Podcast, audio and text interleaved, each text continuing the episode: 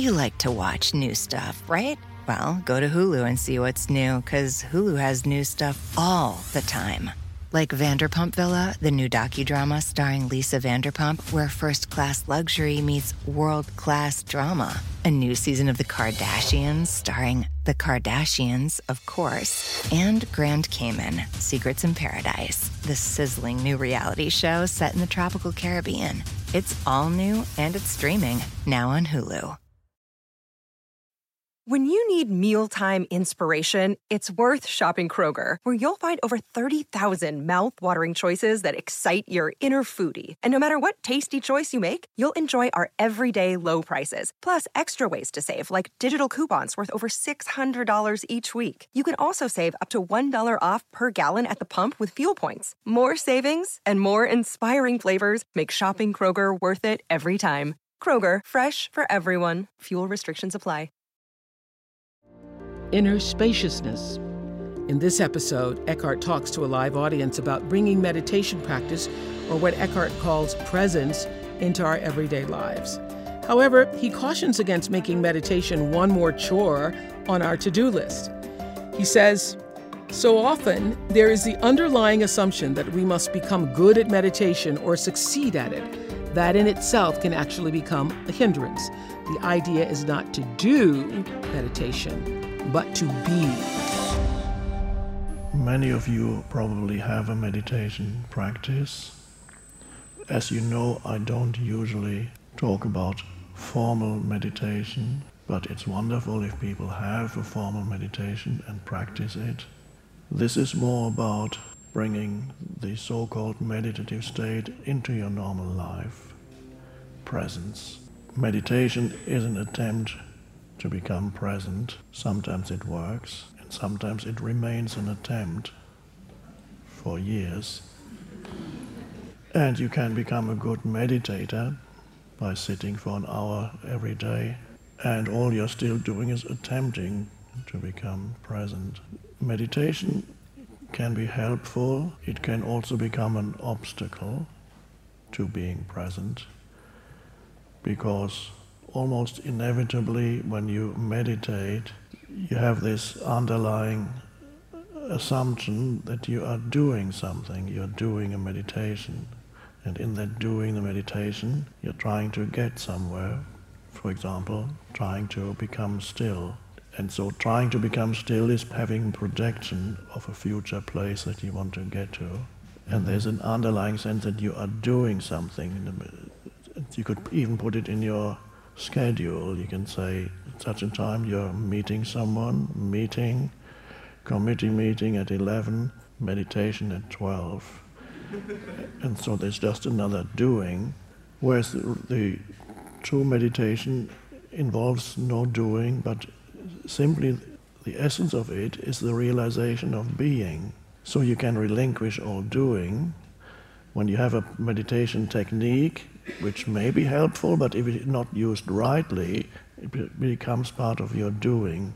And then it can actually stop you from the realization of being, which is already here now. Nothing needs to be added to you to realize that you are now, to realize your own being. So often when you meditate, the underlying assumption is that something needs to be added. You need to become good at it. You need to succeed at it. And that in itself becomes a hindrance. So in Zen, very often, they don't give you any technique. They just go, now sit here and you, you won't get up again for three hours. So, and then you say, well, what do I do? Just sit. In Zen, when, you, when they use the word sit, they usually mean meditate. So when you arrive in a Zen monastery, they greet you and they might say, how long have you been sitting? Oh, I've been sitting for 15 years. And then when you sit in Zen, there may be other similar traditions. It's not comfortable because it gets very painful for the body unless you're extremely flexible, which I'm not, and most people are not. So if you sit for two or three or four hours or all night facing a wall, they love doing that. uh, and then they open the windows, although it's freezing cold. So they create very unpleasant conditions for your meditation. And not only that, the instructor or master may walk around and hit you when he sees that you're dropping or falling. Get, you suddenly feel with a little cane on your back, and then you have to thank him.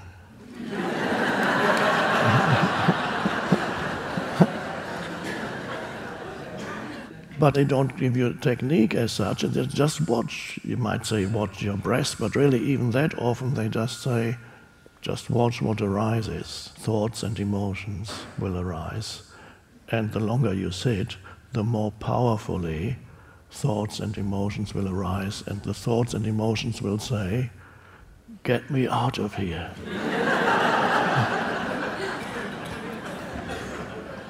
How could I have been so mad to come here? And then you start thinking about what excuse could I give? I could pretend to be really sick suddenly.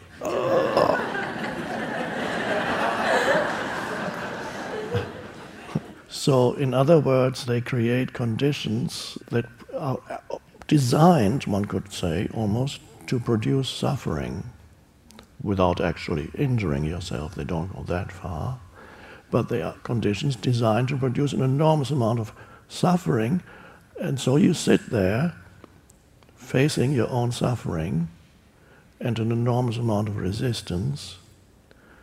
And then, if it works for you, at some point you come to the realization that the unpleasant conditions, which include pain in the body, on various parts in the body, your back, your legs, you're feeling cold and you're shivering maybe you hadn't, having, hadn't had a satisfying meal in a long time. So there's some hunger, not extreme, but there's hunger, there's pain, there's cold, and there's nothing to look at, just a wall.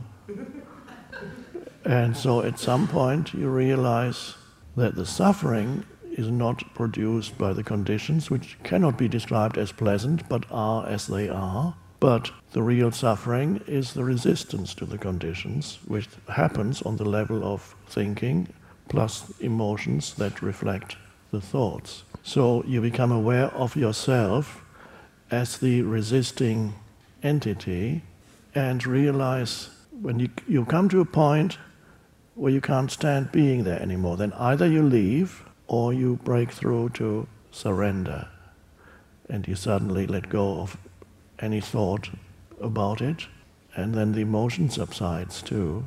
When you're no longer telling your body that this is terrible, then eventually the emotion that reflects the thought that this is a terrible place to be, then the emotion also subsides. And then all that's left is the conditions of that moment, which are pain in the body, pain in the neck, or wherever else, and cold, some hunger, and there you are. And then it's possible to break through to a deeper level where suddenly, despite the conditions of that moment, you feel peace because your mind has stopped commenting in any way. Your mind is not even trying. If your mind is saying, This is really good for you, you should be liking this, that doesn't really work. So your mind is not trying to go to the opposite from where it was first, where it said, This is awful your mind simply surrenders completely, and so that it doesn't say anything anymore. and um, this is to repeat something that can happen to a human being naturally by being faced with the challenges of life, which can pile up.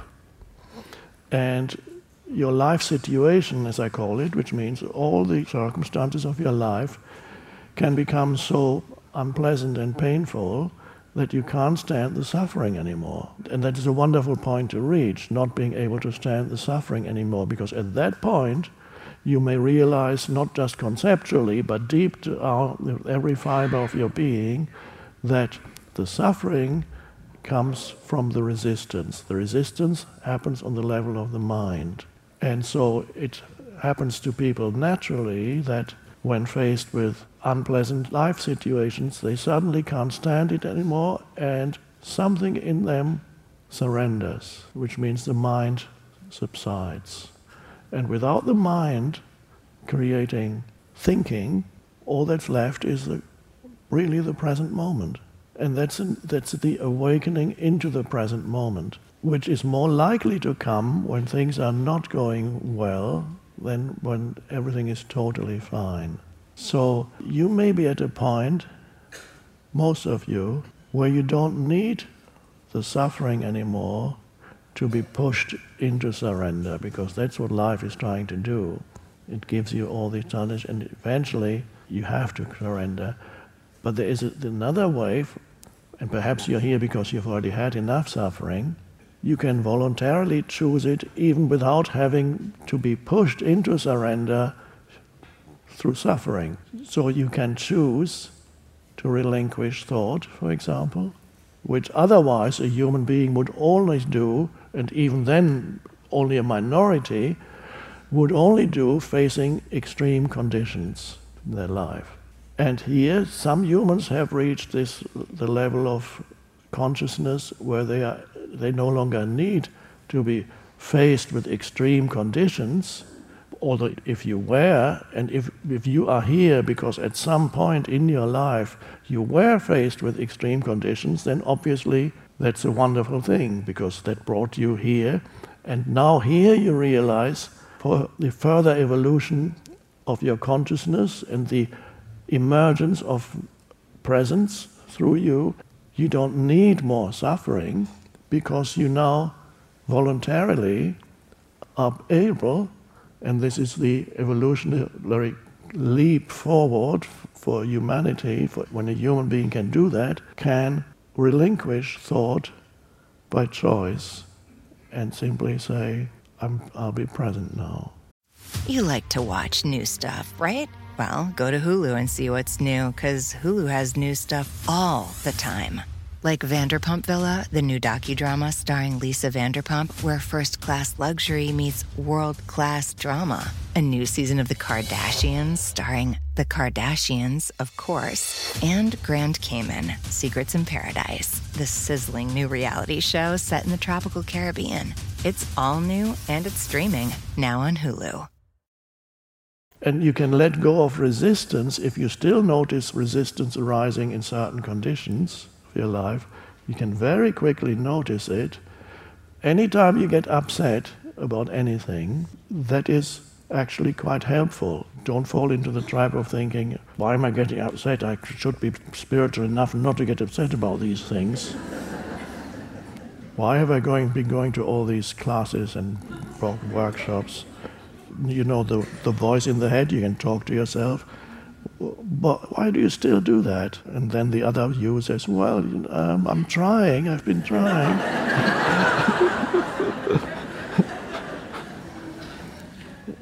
And then the other one says, Well, you're not trying hard enough. and then at some point you realize it's the voice in the head that this time has split itself in two, as I believe in one therapy modality it's called the top dog and the underdog. And so you have a discussion with yourself. One says you, and the other one, yeah, I couldn't help it.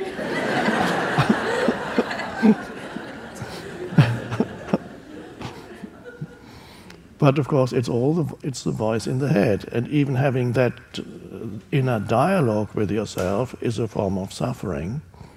It's a, an inner conflict, and it's simply produced by the voice in the head, which sometimes seems to be two voices in the head, sometimes even three. And sometimes, of course, as you well know, sometimes the voice in the head is your mother's voice.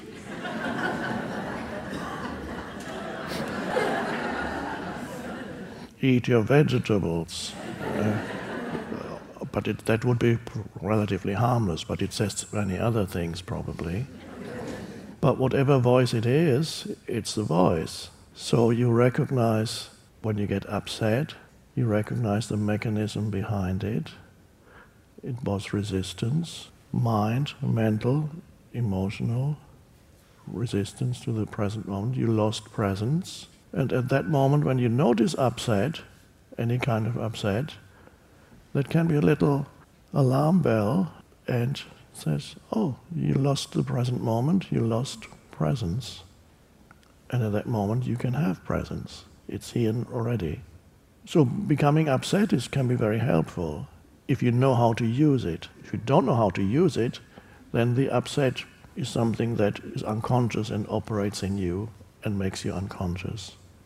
But if you know how to use it, it's very helpful. Can always bring you back into the present moment and acceptance of the present moment. And it's amazing what things people get upset about. Many very unimportant things can create upset. You might have noticed. But at the moment of being upset, you don't know that these are unimportant. They seem to be overwhelmingly important. The tiniest things can become overwhelmingly important. so, what you are growing into is in any situation that you encounter, not to be exclusively focused on the situation, but to have some focus, some awareness at a deeper level. And you might, as you know, when I say awareness, at that deeper level, you are not aware of anything.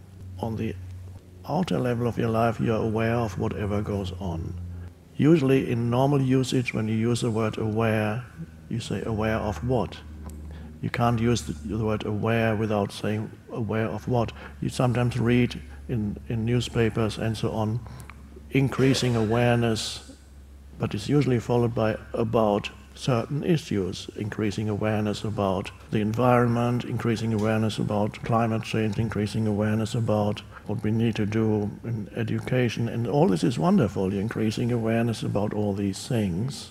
So, in the, all the various situations of your life at any given moment, your awareness is aware of whatever goes on around you.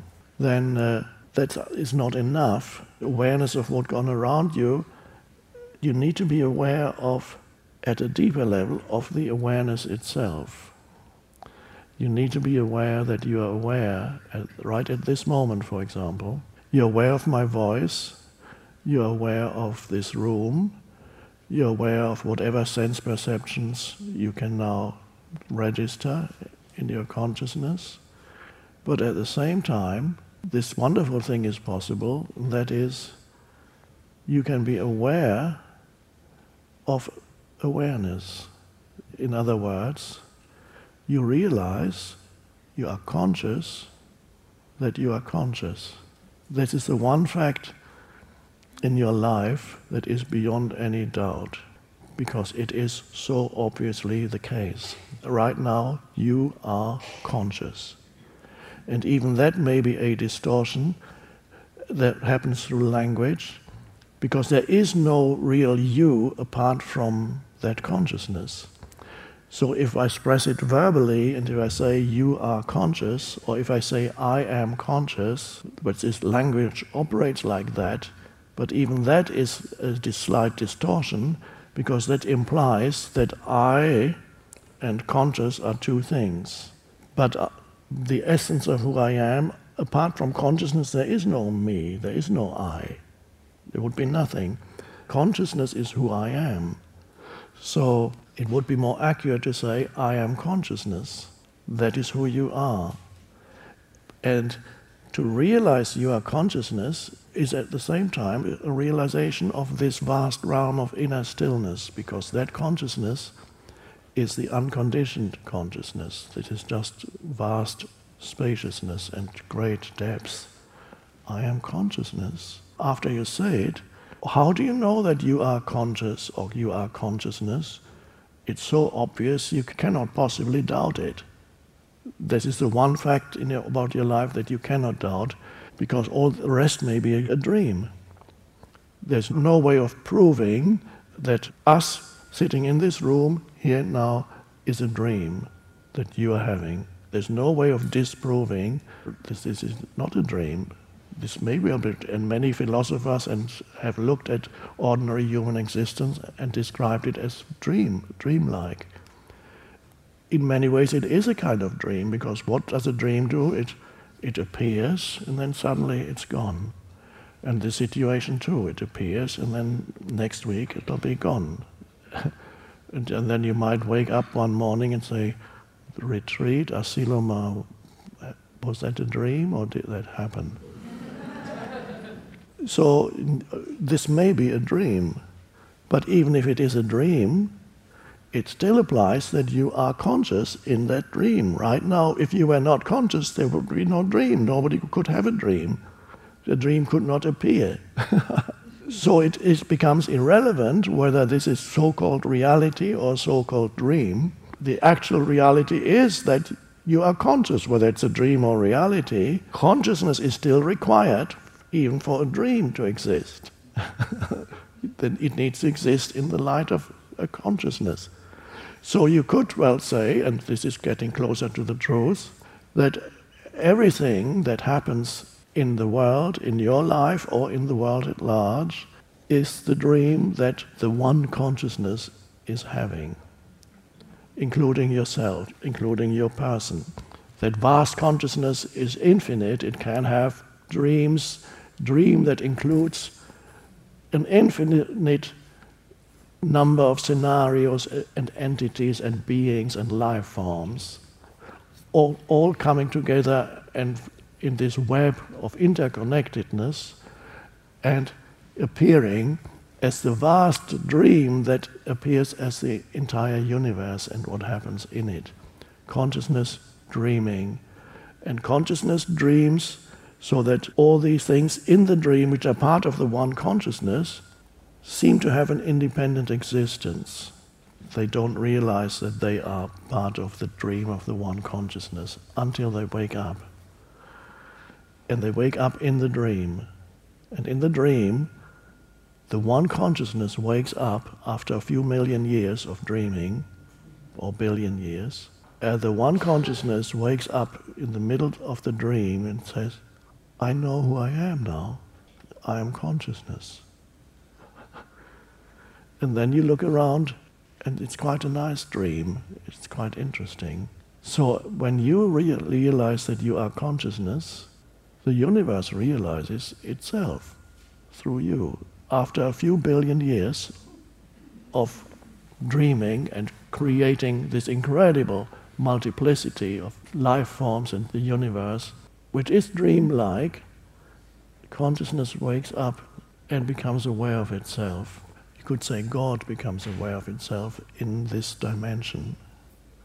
Words can only give you an approximation. I cannot explain the universe in words. I mean, it would be absurd to even try. So, whatever I say is like, it's a bit like this, or it's a bit like that. That's not it. The, the words could not express it. I mean, I've said it before. When you speak, it's just a few sounds produced by the vocal cords plus air pressure produced by the tongue. So the rest, the rest is the five vowels a, I, E, O, U, R, O, E, O. So you, you put these together, a little bit of air pressure and a few sounds produced by the vocals, and you are trying to explain the meaning of the universe. but you can give an, a hint, uh, that's all, an, an approximation. or the same thing is course on paper, just a, few symbols, scribbles, print, printed page on a computer screen. No, of course you cannot encapsulate the secret of the universe, but one can get a sense of what it is, and then th- there is a deeper knowing that cannot really be expressed in, through language or words or any other symbol. You like to watch new stuff, right? Well, go to Hulu and see what's new, because Hulu has new stuff all the time. Like Vanderpump Villa, the new docudrama starring Lisa Vanderpump, where first class luxury meets world class drama. A new season of The Kardashians starring The Kardashians, of course, and Grand Cayman, Secrets in Paradise, the sizzling new reality show set in the tropical Caribbean. It's all new and it's streaming now on Hulu.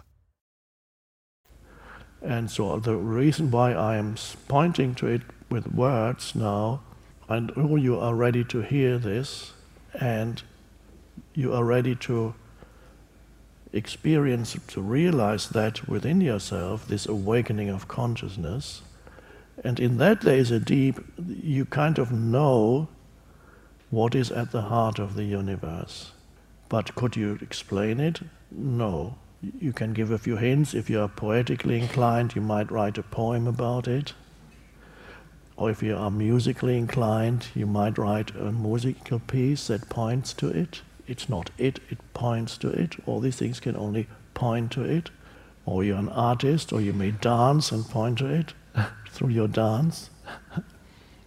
but when you become aware of yourself as consciousness, you realize what lies at the heart of the universe. Because the heart, meaning the innermost dimension of yourself, the core, the heart, is when you find that within yourself, that is the heart of the universe, because you are a microcosm of the entire universe. So, to explore the secret of the universe, you will not find it, although I love science fiction and I love spaceships, but you won't find the secret of the universe by traveling out there to explore the last, what is it? Space, the last Frontier, yes. of course, the last frontier is the inner space, but the outer space is very interesting. But you won't find the heart of the universe out there. So that doesn't mean never go there. That's, that's one dimension of human existence is the outward dimension. But the secret of the universe, you can only find that within yourself, what is it that lies at the, what is the essence behind it all? The essence behind it all is that one thing that is not mentioned when you read books about cosmology. You read books by famous scientists trying to figure out the mystery of the universe and the galaxies and the black holes and you can read these books, and often you find the greatest mystery of the universe they never mention once. You can have these books and read the entire book without the word consciousness ever appearing once in the whole entire book. That's about figuring out the secret of the universe. And the greatest mystery of the universe, far greater than any number of galaxies, the greatest mystery of the universe and the greatest miracle is that the universe is conscious. and to ignore that and try to figure out what the secret of the universe is, you, ignore the most obvious thing that's right, not just in front of your nose, but behind your nose. And you, you try to figure out what the great mystery is of the universe. Well, you, you forget the, the, most important factor, which is yourself, your innermost being, because you're looking so much out there, trying to figure it all out, and you overlook the fact that the secret you, you already carry it within you, the secret of the universe. it's easy to overlook the consciousness that you are because sense perceptions, thoughts, and emotions are so noisy and clamor for your attention. Oh, you think you need to think about this thing. Oh, look at me! Look at this is so important. This situation. Look what he did. did. Aren't you going to do something about it? Yes, I need to do something about it. and then another thought, an emotion comes in everything demands your attention all the time. Thoughts demand your attention. Other people demand your attention. The uh, incoming email demands your attention. Another Facebook posting demands your attention. A text message is coming in demanding your attention. And then there's the traffic to cope with. And then you're running late already. So it's so easy to overlook because the gravitational pull both of the external world and the world of thought and emotion is so enormous that it's not surprising that people lose themselves totally in the world of form.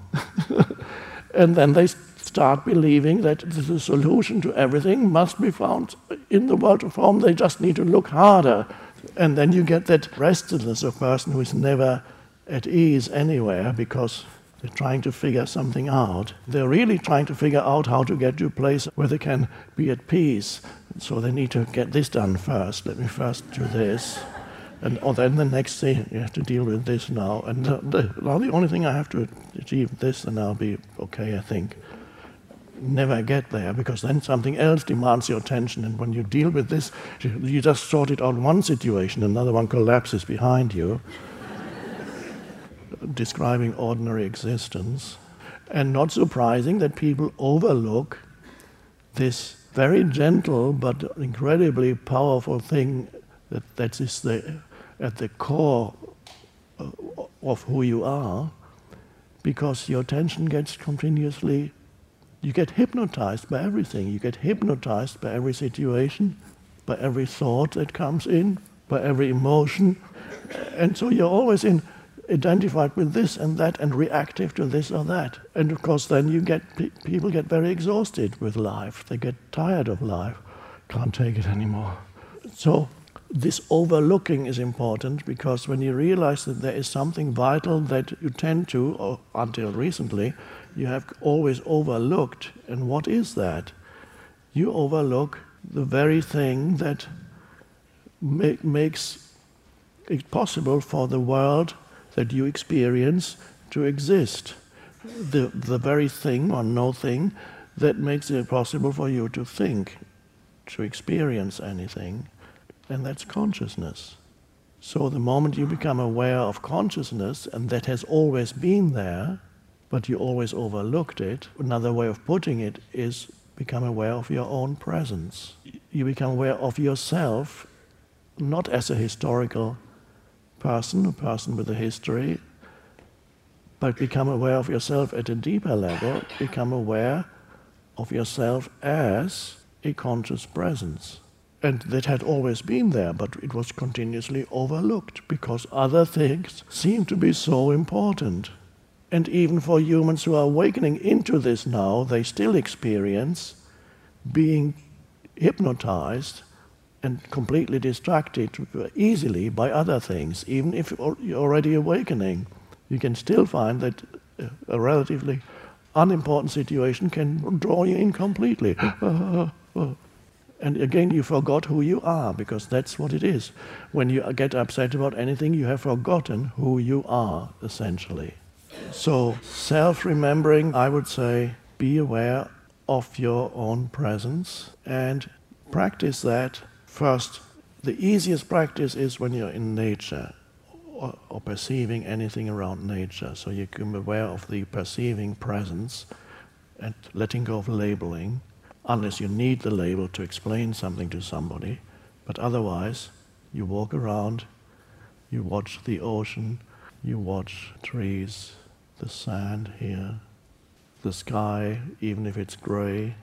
Let go of the thought oh no, not another June gloom day. Let go of the thought and just be the presence behind your sense perceptions. That's the easiest practice. It's also, you can practice with an animal, a dog or cat, also to just be present. This is why people love being with dogs and cats, because they don't stimulate your complicating thinking mind. They are simple creatures they are conscious, but pre thought. They don't have an opinion about you. He just responds to the present moment. And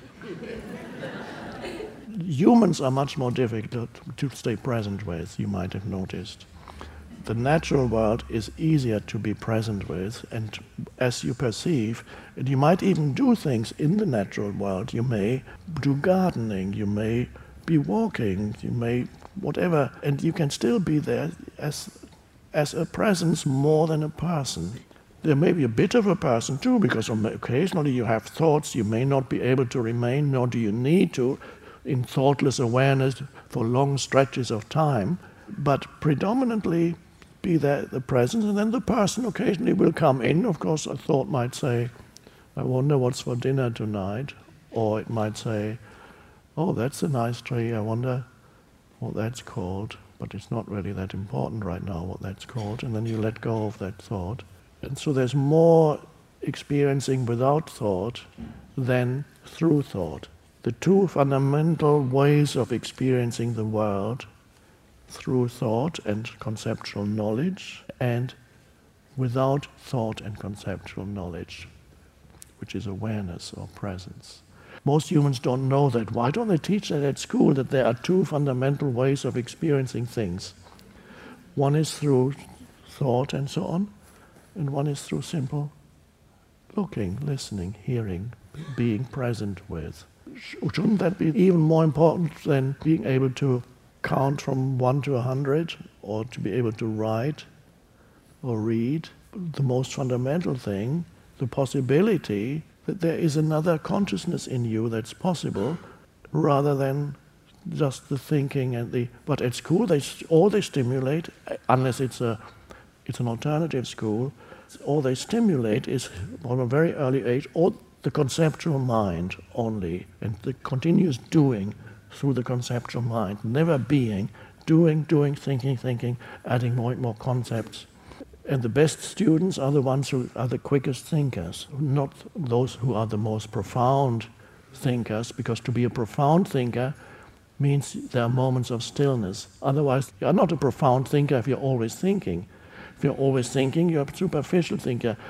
Profound thinking doesn't really exist. All it means is you have spaces of no thought. And if you have spaces of no thought, then you're thinking becomes more inspired. It is inspired by this, the depth of awareness. and so, but at school, these children who are slower because they go deeper, they're encouraged to let go of that and think more, accumulate knowledge.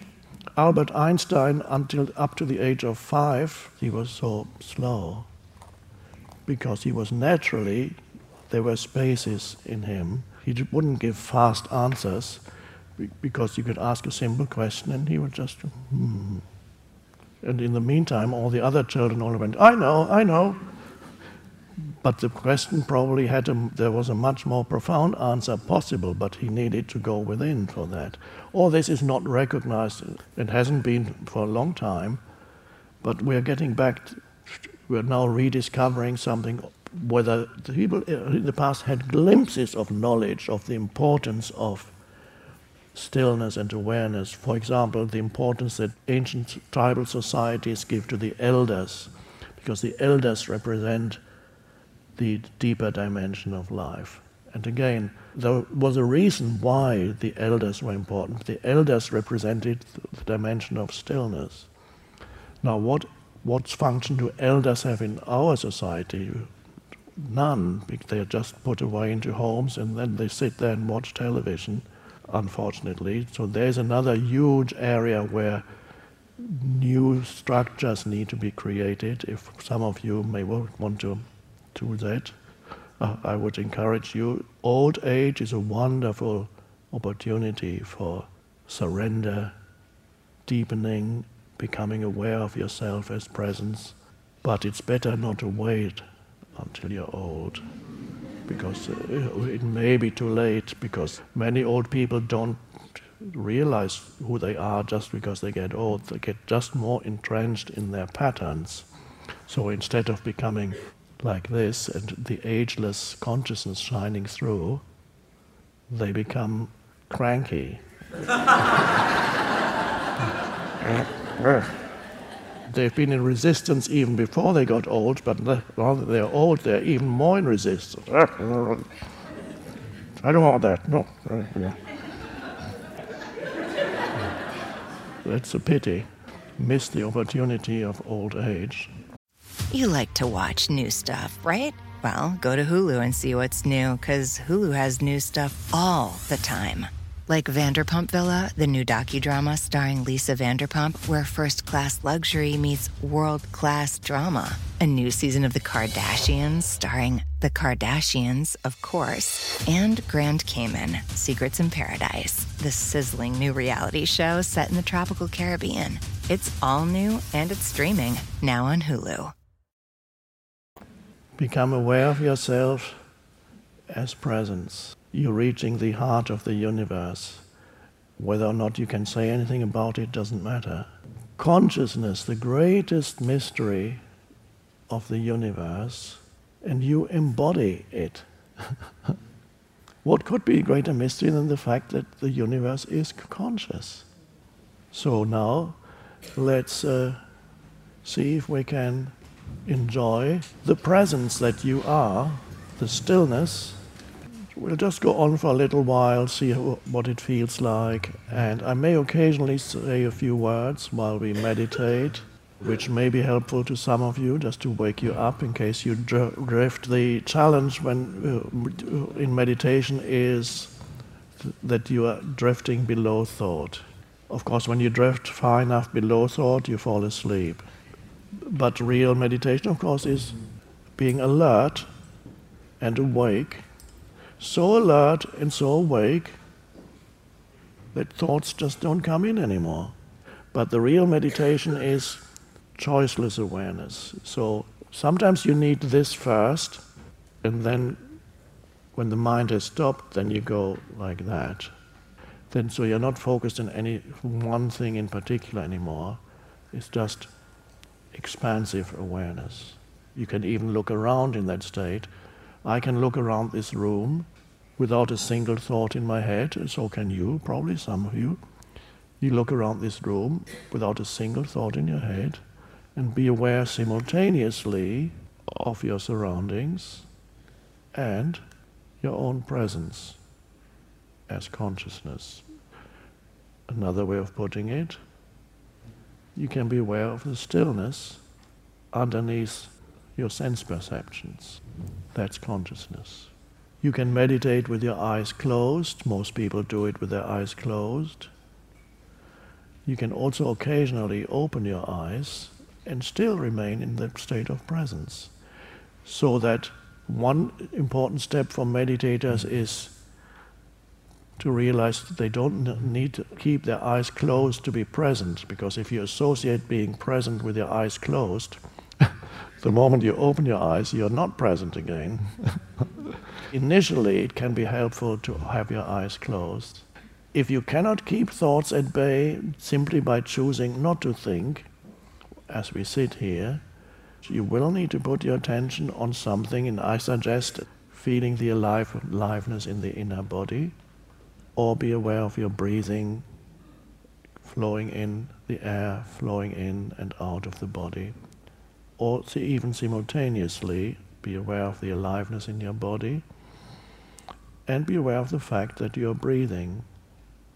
So there's just that awareness that can help you to be still, to be free of thinking. When you hear the bell once, it's not the end of the meditation. I just ring it to remind you to be present.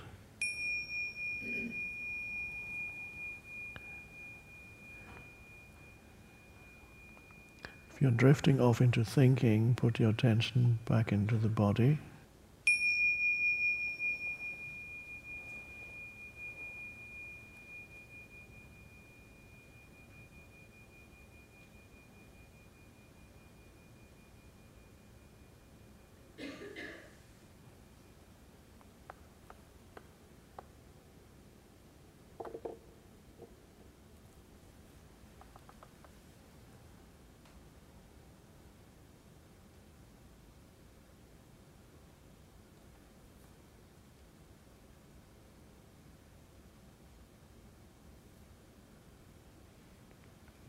Now open your eyes and continue your meditation with your eyes open. So just being present with your sense perceptions.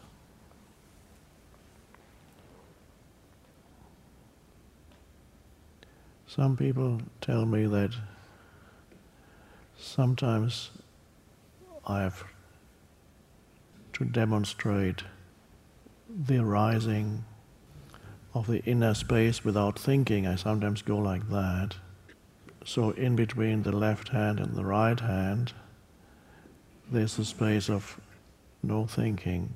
So, normally, in the unconscious thinking state, there's no space, just one thought after another. And then you become alert enough to create a space between thoughts. And people have told me that they actually find it helpful occasionally in daily life when nobody's looking to hold your hands like that because that's an outer representation of an inner state. And it can be helpful to have the outer representation as an anchor, at least as you practice the thoughtless state, to have that as an anchor for thoughtless. So it's good that this talk is boring. That leaves more room for the awareness of space. Music, when it has a spiritual dimension, also has spaces in it, or an underlying spaciousness. Some visual art also has spaciousness in it. And when you look at it, you may find there isn't much there. For example, certain Asian paintings, a little tree in a corner, a little distant mountain, a tiny human standing somewhere, and 85% of the painting is empty space. It might be the sky or just empty space. And you look at it, and if you really look at it, you become aware that the essence of the painting is not what's there to be seen, but the essence is what's not there, space. And so looking at that can be a realization of your own spaciousness. It's so liberating to realize the essence of yourself as stillness, space. You are so much more than the little me, more than your personal history, successes and failures, the successes that turned into failures, the failures that turned into successes. One little practice I would recommend take five minutes or so. You can practice here, of course, but at home, everybody has five minutes. Don't believe your mind when it tells you you don't have five minutes. And the practice is sit somewhere, outside or indoors, for five minutes, and practice perception without interference of thinking, which means you just look around wherever you are. You may look at occasionally your gaze rests upon one thing for a little while and then you look on. Then you take in the totality of whatever surrounds you.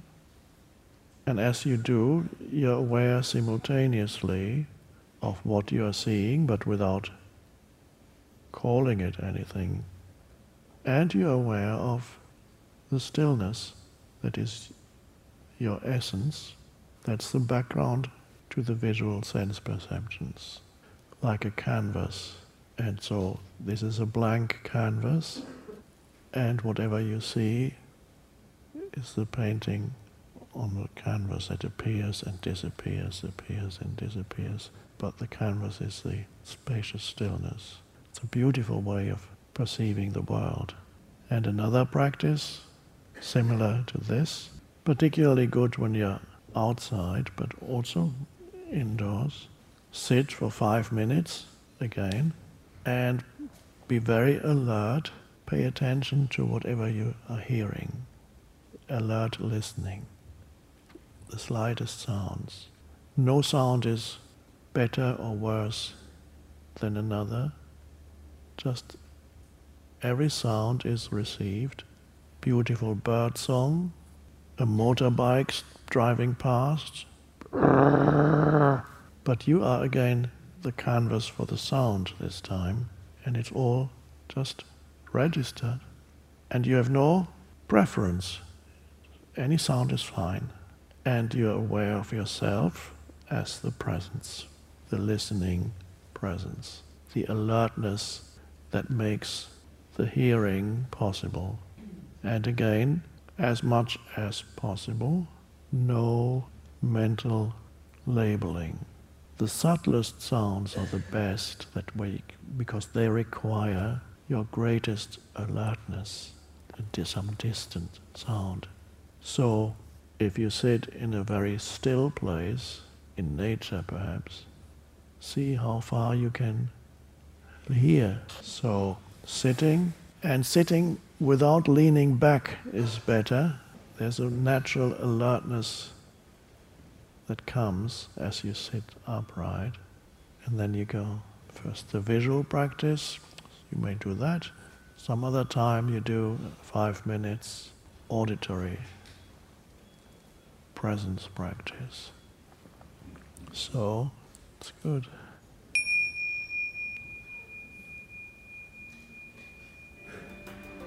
Thank you.